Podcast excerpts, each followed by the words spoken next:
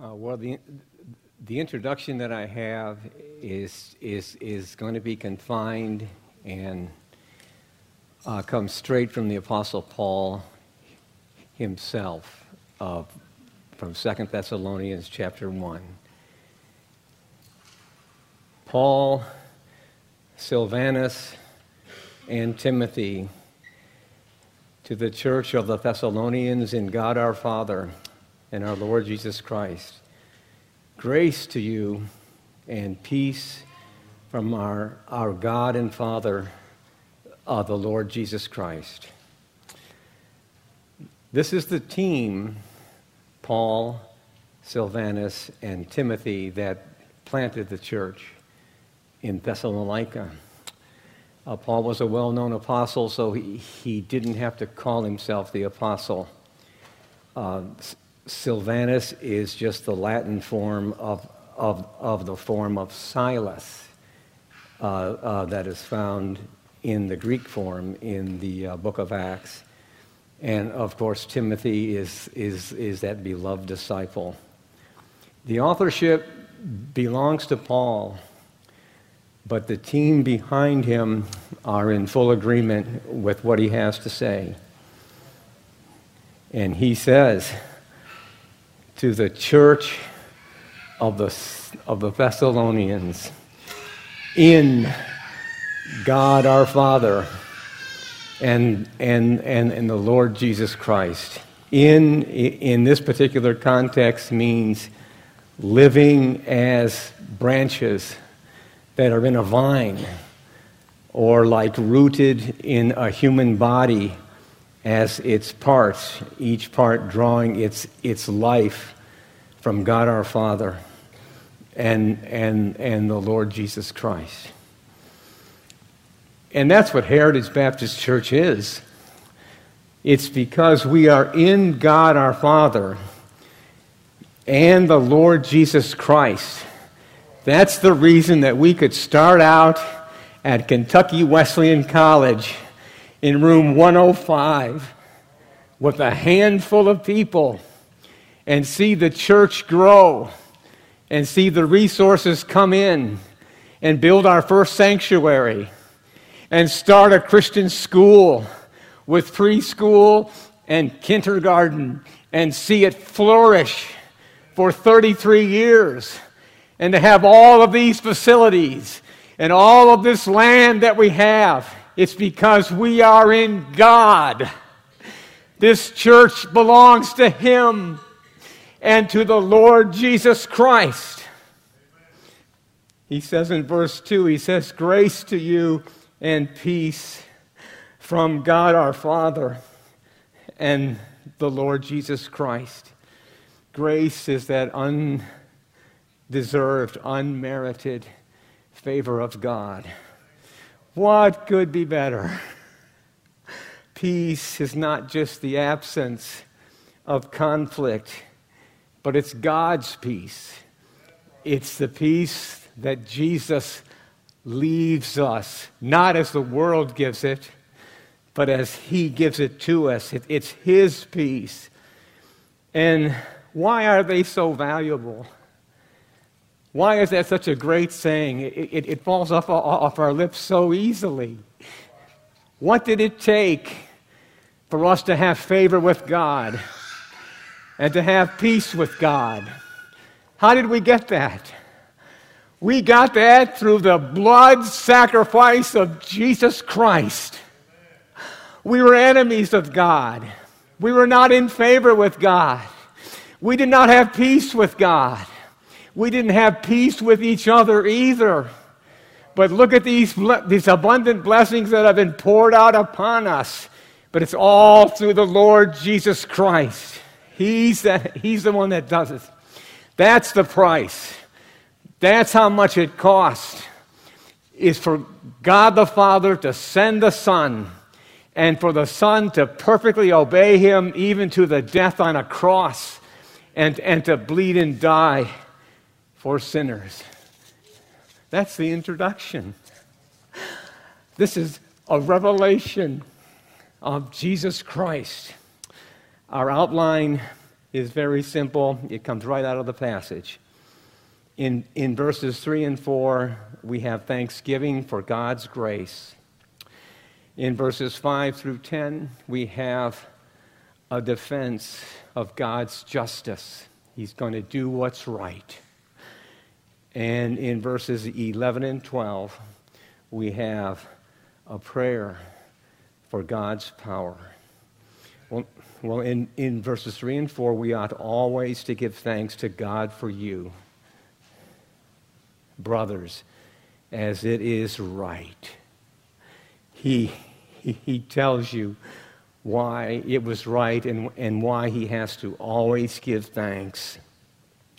It is because your faith is growing abundantly and the love of, of every one of you for one another is increasing to the point of boasting concerning them. Two grand reasons. Your faith is growing abundantly.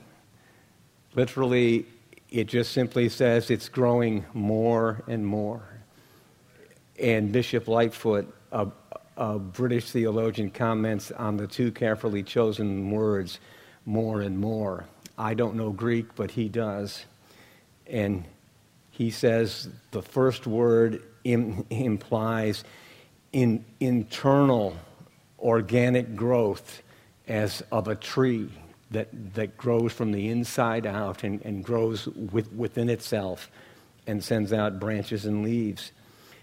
The, the second is it comes from a word uh, that means diffusive or expansive, a flood that spreads out and irrigates the land. And he's also thankful for the love of every one of you because it's increasing. Neither faith nor love are static, stationary things. They are growing. And if, if you want more faith, if, if you want your faith to be increased, ask for it. Ask God for it. If you want your love to abound, ask for it. That's what we've got to do. Talk to God about it. Do you think he'll say no to you? If you say, increase my faith, God. Oh, please, increase my faith. Make me a lover of my brothers and sisters in Christ and, and, and of sinners. Is he going to say, no, I'm not going to do that? When that is exactly what he is, a lover of sinners. That's why he sent his son to save sinners. Well, Paul traces this progress that this young church in Thessalonica has made to the power of of the Holy Spirit in their hearts and in their lives. He feels it so strongly that he says, therefore we ourselves, in verse four, boast about you in the churches for your steadfast faith in all your persecutions and afflictions. It may seem like thanksgiving and, and, and boasting Uh, could not go together, uh, uh, that they're in, in, in, incompatible. Thanksgiving goes to God, and boasting goes by giving credit to men. But there's a different kind of boasting. There's the boasting, boasting in the Lord, bragging about what God is doing. And it's actually two sides of the same coin. Uh, Paul says in First Thessalonians two nineteen, he didn't change his mind. He said this previously. He says, for what is our hope or joy or crown of boasting before the Lord Jesus as it, at his coming? Is it not you? Doesn't he take great and exceeding joy in the people that have been brought by the grace of God through the blood of Jesus, can't he boast before God, boast to God of what he has done in his people? And see, the application here uh, to us is this. There's a sense in which we can, instead of criticizing one another and judging one another, we can look for grace in one another. Have you ever bragged, or have you ever mentioned the grace of God to somebody else about someone else who is in your life? Or do you always feel, or do you sometimes feel a need to be silent or detract from the statement?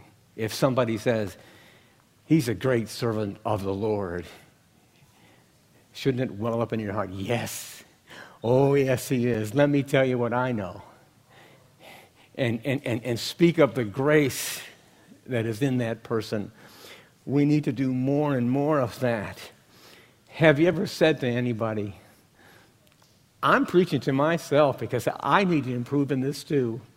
Have you ever said to anybody, you are such an example to me in, in, in this area? You are uh, such a wonderful, wonderful servant of God, and I, I would like to be more like you. I really would. These are the kinds of things that we can do. We can affirm the graces in other people's lives without flattering them. And, and, and we can never, we can come to the place where we never speak a negative word about any of, of our brothers and sisters to anyone else, but only speak a gracious word, a word that, that says, I treasure them. There's, there's good to be found. There's, there's so much more good than what is not good. Well, we go to our second point then. This is a, a, a, a defense in verses five through ten of God's justice. Uh, Paul writes to, to them and says, this is evidence of the righteous judgment of God, that, that you may be considered worthy of the kingdom of God, for which you are also suffering, since indeed God considers it just to repay with affliction those who afflict you, and to grant relief to you who are afflicted, as well as to us, when the Lord Jesus Christ is revealed from heaven with his mighty angels in flaming fire, inflicting vengeance on those who do not know God and on those who do not obey the gospel of the Lord Jesus.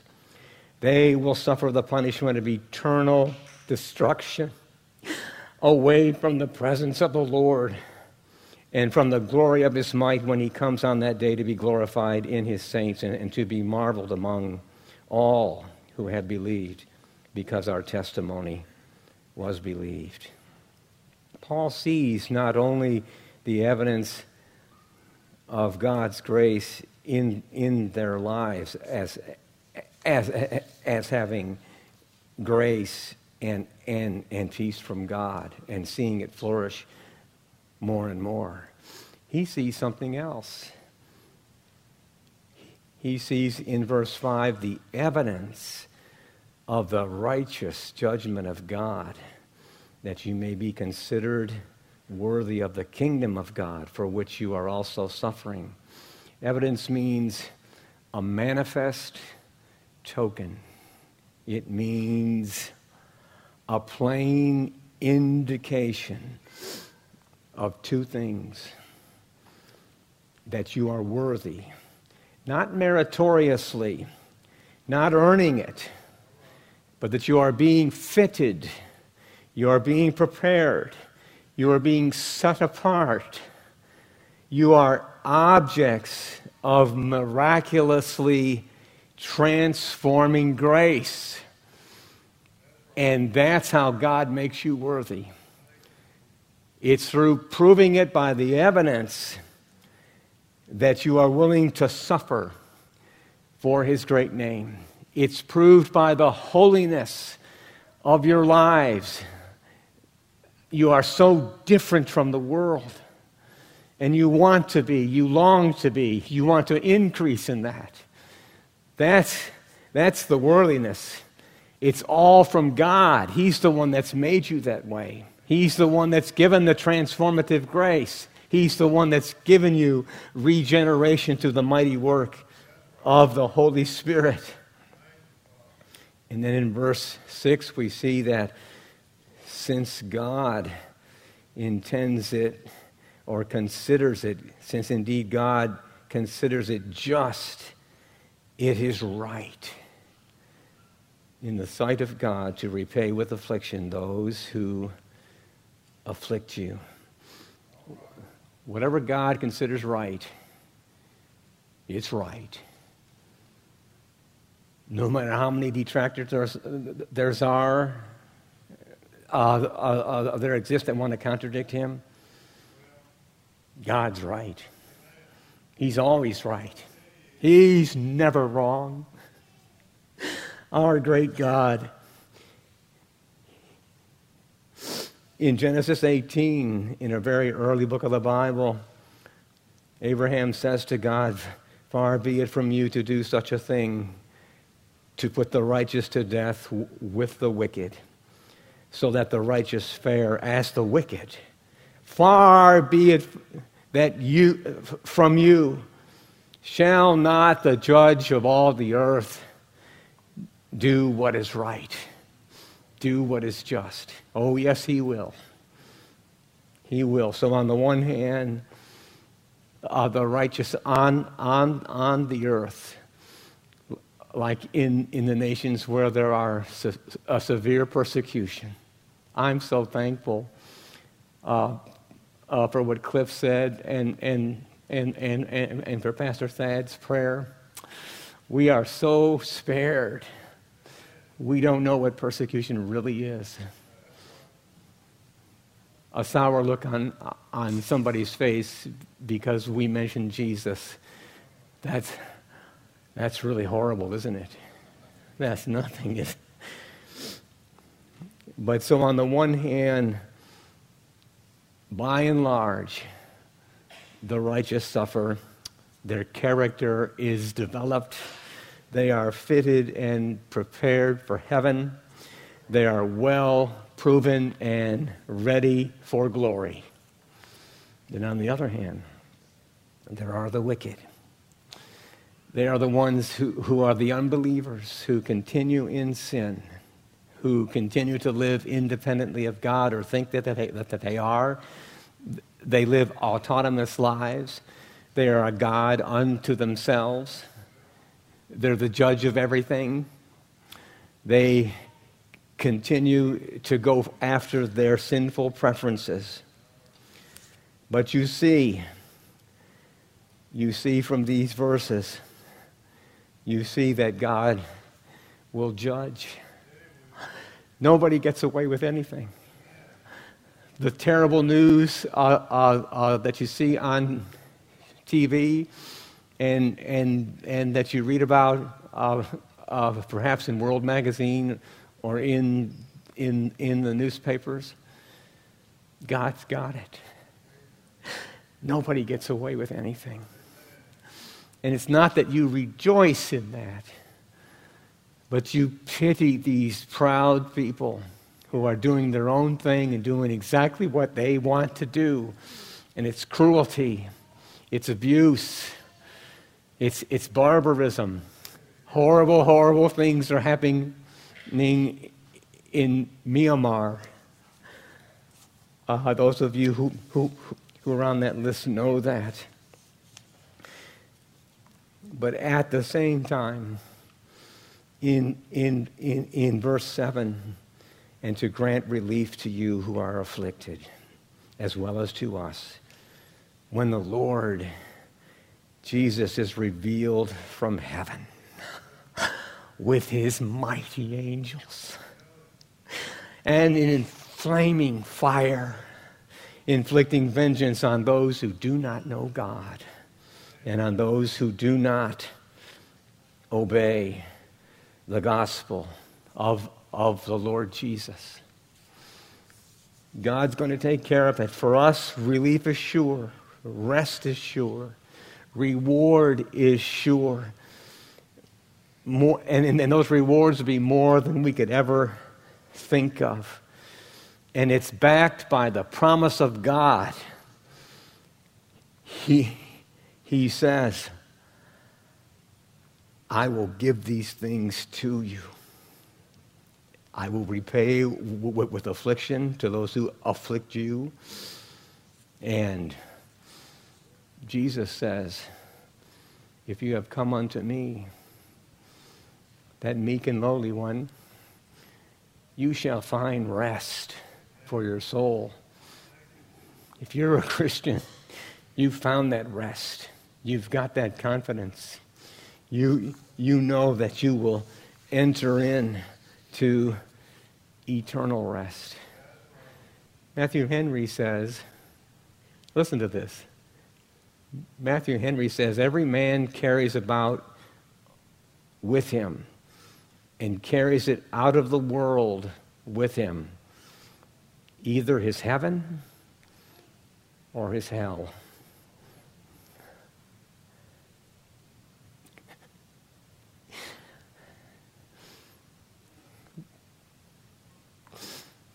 The majority of the people here who are gathered, they've gathered to worship, and they are carrying heaven in their hearts.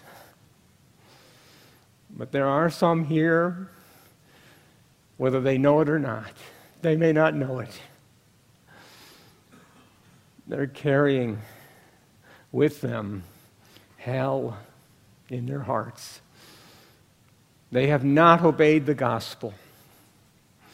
They do not know Jesus Christ. It is not just the murderers and the thieves and the liars and the persecutors of, of, of, of God's people who are, who are condemned. It's the people. It's just the people. It's even the boys and girls that simply do not know God and do not obey the gospel. And the reason I I weep is because there is eternal destruction if you remain in that place.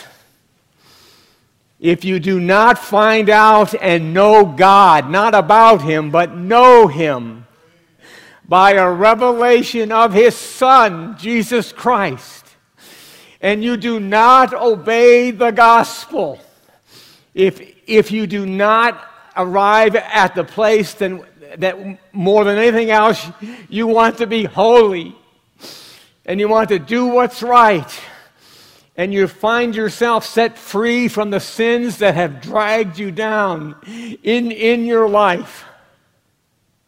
What do you get if you don't know Him and you don't obey the gospel? What does it say? Eternal destruction for sinning against an infinitely holy God. You've got to come over. You've got to change your mind. You see, right now, right now, you are deciding something. You are, you are deciding to act upon this. Jesus says, come to me. Acts two twenty-one says, whosoever shall call upon the name of the Lord shall be saved. The E S V says, everyone. Everyone who calls upon the name of the Lord will be saved. And you're deciding something right now. You're making up your mind. You're saying, I'll do that. Before I leave this place, I will call upon the name of the Lord, and I will confess that I need a Savior, and the only one I know of is Jesus Christ. I want to be clothed with His righteousness. You say that you call upon the name of the Lord, Acts two twenty-one says you'll be saved. But others of you, please don't do this. You will be passive, and you will leave as you came. You won't make up your mind to do anything different. You'll go out the door, and and and and you'll leave just as as you came in. That is such a sorry, sorry thing to do, because God is just. He will do what is right. You will be away from the presence of of, of the Lord, where there where there are pleasures to, to, to be found. In your presence there is fullness of joy, and in your right hand there are pleasures forevermore. Psalm sixteen eleven. You will suffer the punishment of eternal destruction.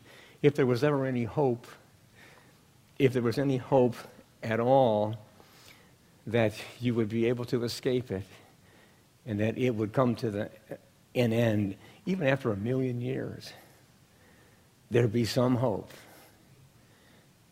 But there is no hope. There's no hope at all. The, the sinners that are p- presently in hell right now are in there forever. It'll break your heart if you believe that and, and and and and you don't leave it. Take heaven in your heart. Take Christ in your heart. Don't don't refuse it. Don't refuse the gospel. He's the only substitute for sinners. He is the exalted King of Kings. He is the one who's right now at the right hand of God, interceding for sinners. Come to him, embrace him, believe upon him, trust him with, with your whole soul, trust him to save you. That's what you've just got to have. Romans two six says, he will render to each one according to his works.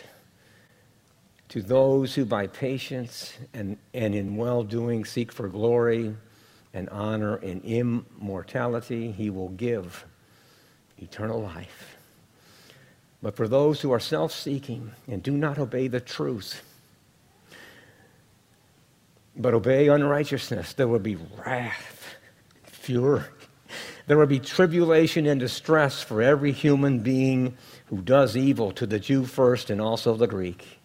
But glory and honor and peace for everyone who does good, by the grace of God, to the Jew first and also uh, to the Greek.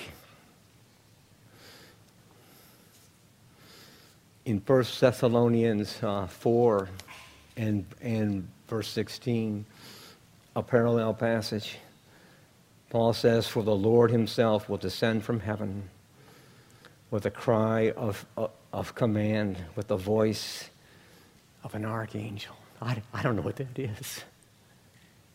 And with the sound of the trumpet of God, it'll be heard worldwide.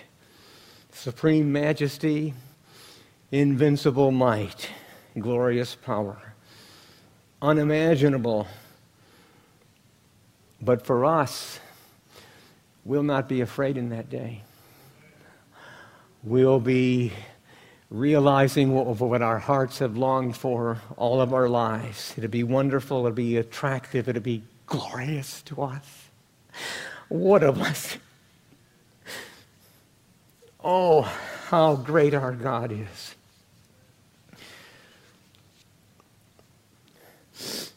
And although, although in, in, in, um, verse ten, we may not fully understand this.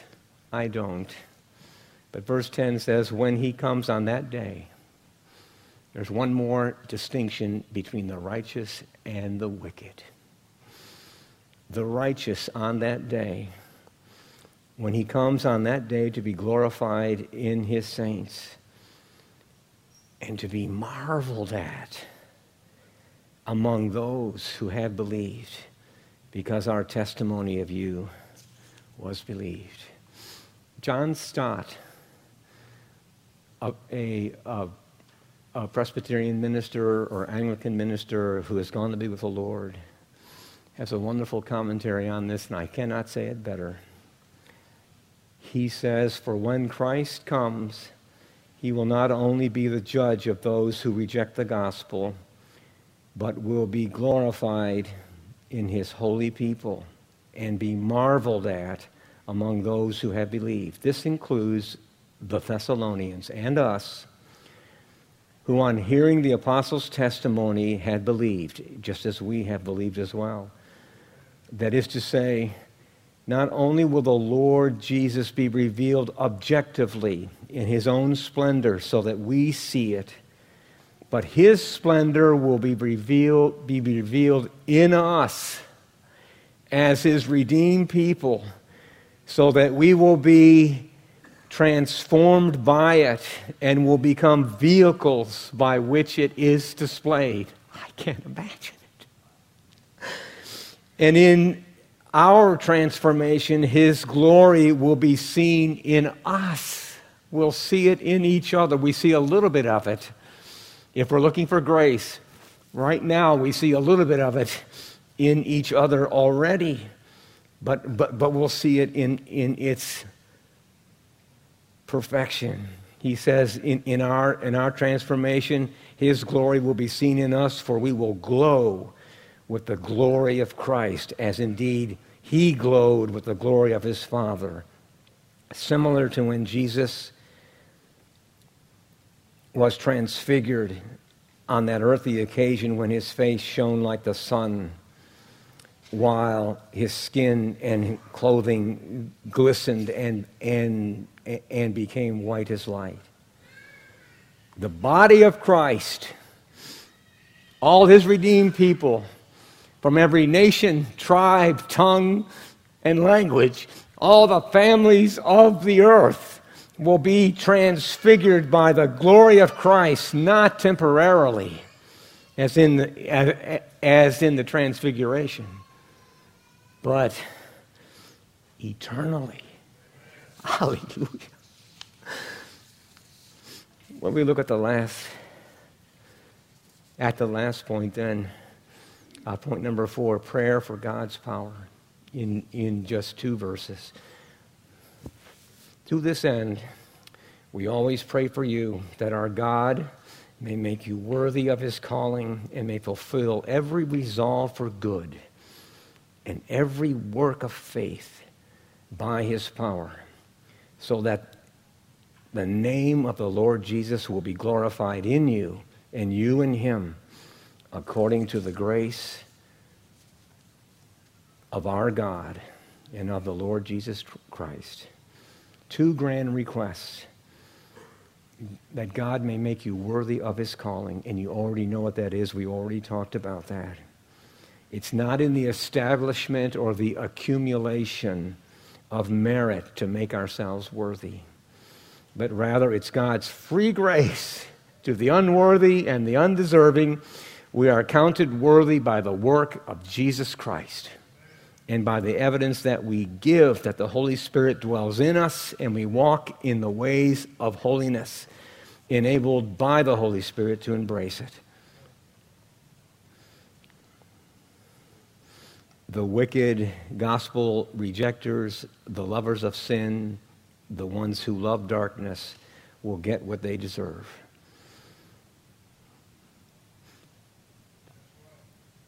But Jesus got what we deserved. And we will get what we don't deserve. But only through the merits of Christ, through the free gift of grace, we will get what Christ originally deserved. And, and that he may fulfill every resolve for good and every work of faith by his power, that God would mightily fulfill all and every moral goodness in us designed to bless others, and to have an ever-increasing faith which is energetic and constantly working for His glory. We deny ourselves in order to exalt Him. My brother and my pastor, Mark Redfern, entitled this sermon, A Revelation of Jesus Christ. And I didn't notice that um, in, in the schedule that he sends out till late last night.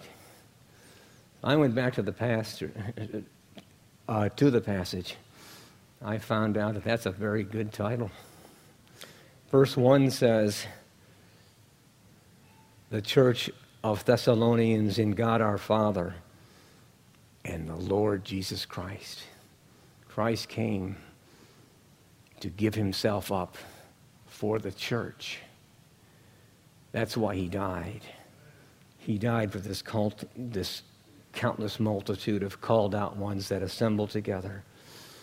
In verse two, it says, grace to you and peace from God our Father and the Lord Jesus Christ, the one who purchased it, the, the, the, the vehicle of grace to God. In verse seven, it says, for the Lord Jesus is revealed from heaven with His mighty angels.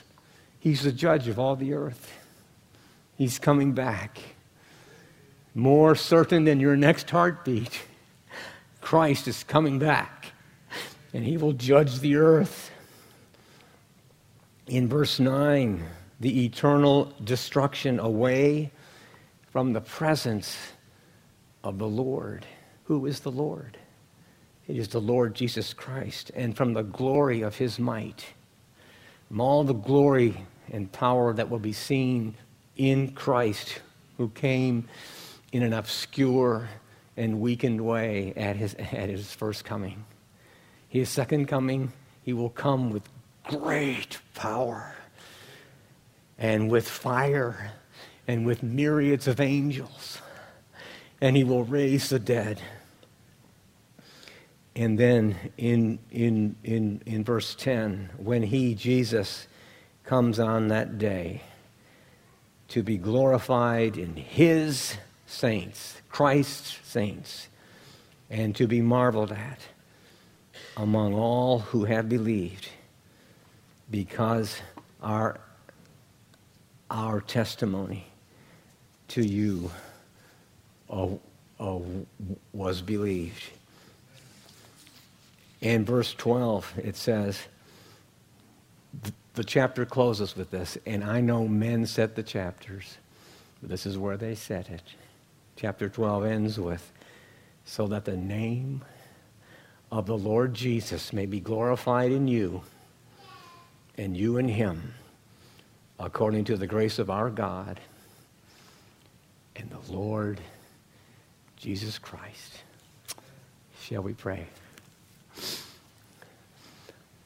Our great and glorious and magnificent Heavenly Father, we give you thanks with all of our hearts, with all our souls, for the Lord Jesus Christ and this revelation that we've had of Him, as as weak as as it may have been.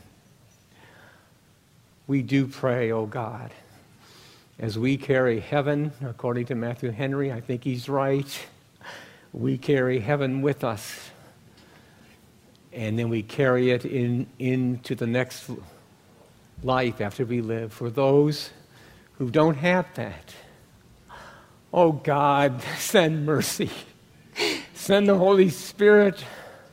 Send your invincible power, your irresistible grace, and save sinners this day, O Lord, not only here among us, but in every gospel-centered, Christ-centered church all around this entire hemisphere, we pray, where people are gathered to worship.